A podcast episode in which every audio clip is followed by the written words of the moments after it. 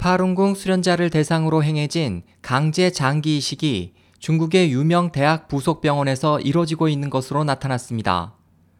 재미 중국 전문가 양광은 최근 지인인 한 의사로부터 지난 2006년에 표면화된 파룬궁 수련자를 대상으로 한 장기 적출 사건을 뒷받침하는 새로운 증언을 들었다고 밝혔습니다. 그 지인은 중국의 한 대학 부속병원 부원장을 지냈으며 주로 의료기기 및 의약품 구매, 병원 혈액은행의 혈액 조달, 이식 장기의 준비와 가격 설정, 외국인의 장기 이식 및 숙박시설 예약 등 이식 관련 업무를 주관하고 있었습니다.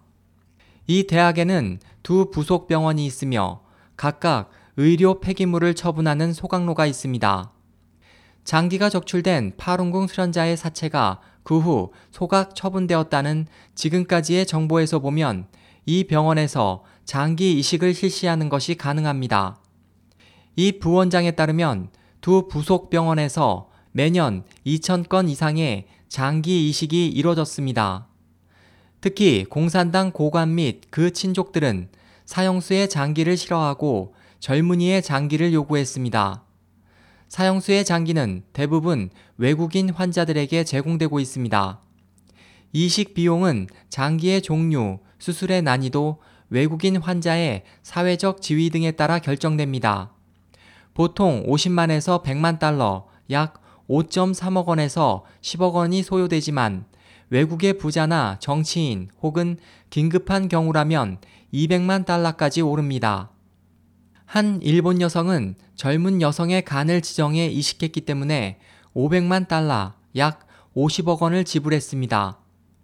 그는 또 2000년부터 선양의 파룬궁 탄압 실행 기관인 610 사무실은 파룬궁 수련자의 장기를 제공하기 시작했다. 수련자들은 이름으로 불리지 않고 성별과 나이, 번호만으로 구별한다.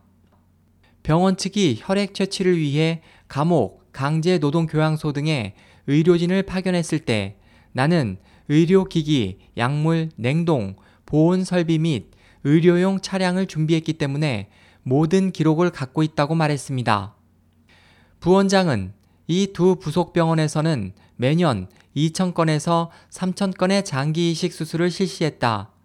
많은 살아있는 사람으로부터 제공된 장기 은행이 있기 때문에 적합한 공급자를 찾는 소요 시간은 길어도 1개월 이내, 빠른 경우는 48시간 이내에 할 수 있다. 610 사무실에 연락하면 즉시 대상 장기 공급자를 차로 병원에 데려다 준다. 적합 여부를 확인한 후 이식 수술을 실시한다. 일반적으로 간, 신장과 각막 등의 이식 수술을 동시에 실시한다. 수술 후 시체를 소각로에서 처리한다.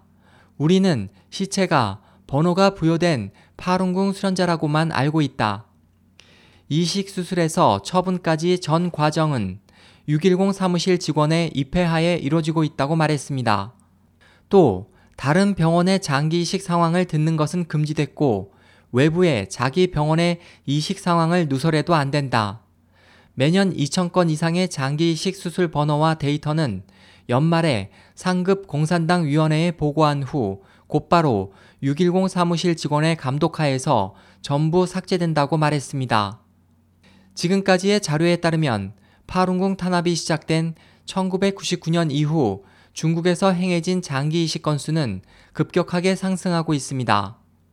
국제인권단체 엠네스티 인터내셔널이 추정한 바에 따르면 2000년부터 2005년까지 6년간 약 4만 1,500건의 이식 수술에 사용된 장기의 출처가 명확하지 않습니다.